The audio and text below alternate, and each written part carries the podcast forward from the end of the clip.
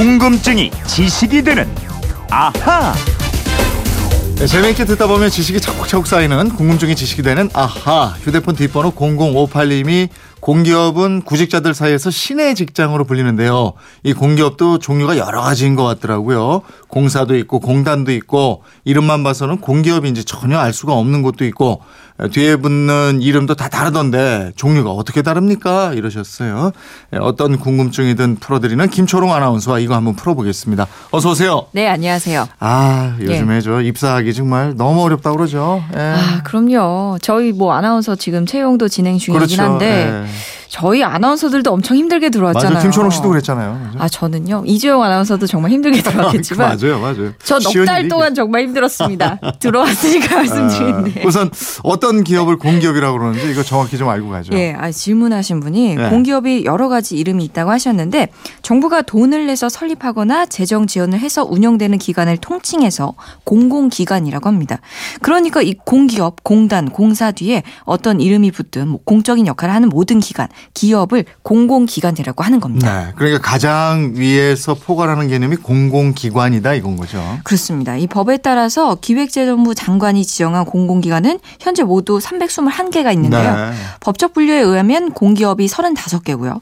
준정부기관이 89개, 기타 공공기관이 197개입니다. 오, 공공기관의 유형을 법으로 이렇게 분류를 해놨군요. 예. 먼저 공기업은 직원 저거, 직원 정원이 50명 이상이고 네. 자체 수입액이 총 수입의 2분의 1 이상인 공공기관 중에서 기획재정부 장관이 지정한 기관 이게 공기업인데요. 음.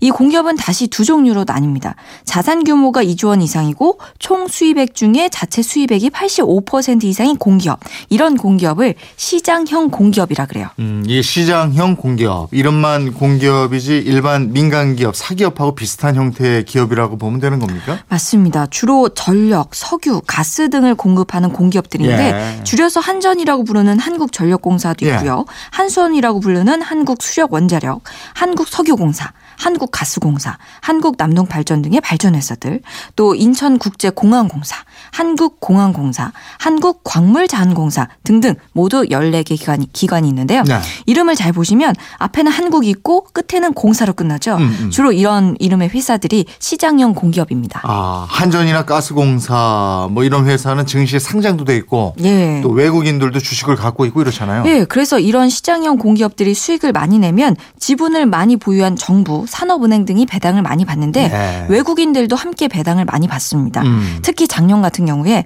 한전 영업이익이 12조 원이요. 어. 한 달에 1조씩 번 거죠. 그래서 정부랑 외국인이 배당을 많이 받아갔죠. 예.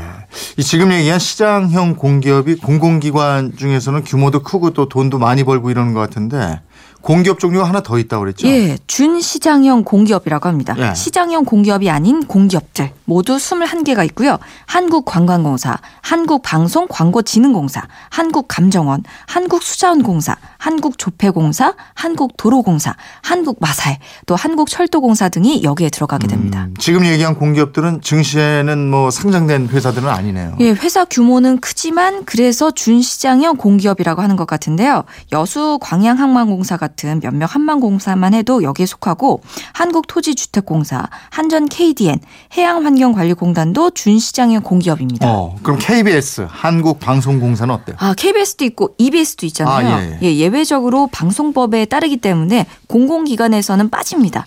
공적인 역할을 하는데 법적으로는 공공기관이 아닌 겁니다. 예. 한국철도공사 이건 언제부턴가 이제 코레일로 더 많이 부르고 있잖아요. 예. 정식 이름은 뭐예요? 어, 기업의 공식적인 이름 상호는 한국철도공사가 맞고요. 네. 코레일은 CI라고 CI corporate identity의 약자로 기업의 이미지를 통합하는 작업입니다. 그러니까 회사 이름은 철도공사인데 일반 소비자 등을 상대로는 코레일이란 이름으로 기존의 이미지를 새롭게 바꾸는 겁니다. 예. 코레일처럼 CI 바꾼 공기업들 많이 있잖아요. 예, 또 다른 예로 K-water가 있어요. water가 음. 물이잖아요. 네. 한국 수, 수자원공사가 2006년부터 K-water를 쓰고 있고요. 네. 농수산물 유통공사 그 양재동 AT 센터로 더 맞아요, 익숙하시죠? 맞아요. 예. 2005년부터 AT로 부르고 있습니다. 음. 또 한국토지주택공사는 LH라고 어, 불렸는데. 예. 예. LH 뭐 AT, K-water 이거 이름만 들으면은 어뭐 하는 회사지 이러실지 음. 많, 뭐 이런 분들 많거든요. 그래서 기사에서는 괄호 열고 두 이름을 기업 이름까지 함께 쓰거나 뭐 LH 한국토지주택공사 이렇게 붙여 쓰기도 합니다. 예, K-water, 코레일, LH 뭐 이렇게 영어나 약자를 쓰면은 더 미래지향적 인 공기업이 되는지는 모르겠습니다만은 국민 입장에서 볼 때는 좀 헷갈릴 때도 있고 그렇죠. 그건 사실이니까. 예, 그리고 아직 안 나온 공공기관들이 많아요. 국민연금도 있고 건강보험공단도 있고 그렇죠. 네, 지금 말씀하신 기관들은 준정부 기관입니다. 준정부 기관은 직원 정원이 50명 이상이고 공기업이 아닌 공공기관 중에서 기획재정부 장관이 지정한 기관인데 네. 공기업처럼 돈을 버는 게 아니고 사실상 정부 기관이나 마찬가지인 기관을 말하고 두 가지가 있어요. 기금 관 리형 준정부 기관, 위택 집 위탁 집행형 준정부 기관입니다. 음, 기금 관리형 준정부 기관 이거는 정부 기금을 관리하는 모양이죠? 예, 국가 재정법에 따라서 기금을 관리하거나 기금의 관리를 위탁받은 준정부 기관인데 국민연금공단, 공무원연금공단, 주택금융공사, 자산관리공사, 근로복지공단, 신용보증기금, 또 캠코라고 불리는 예금보험공사, 음. 중소기업진흥공단, 영화진흥위원회 이런 곳들이 포함됩니다. 네, 확실히 뭐 돈을 번 다기보다는 정부 돈이나 국민 돈을 받아서 관리하는 그런 기관이라 고 보면 되겠네요. 네. 모두 16개 공공기관이 있고요.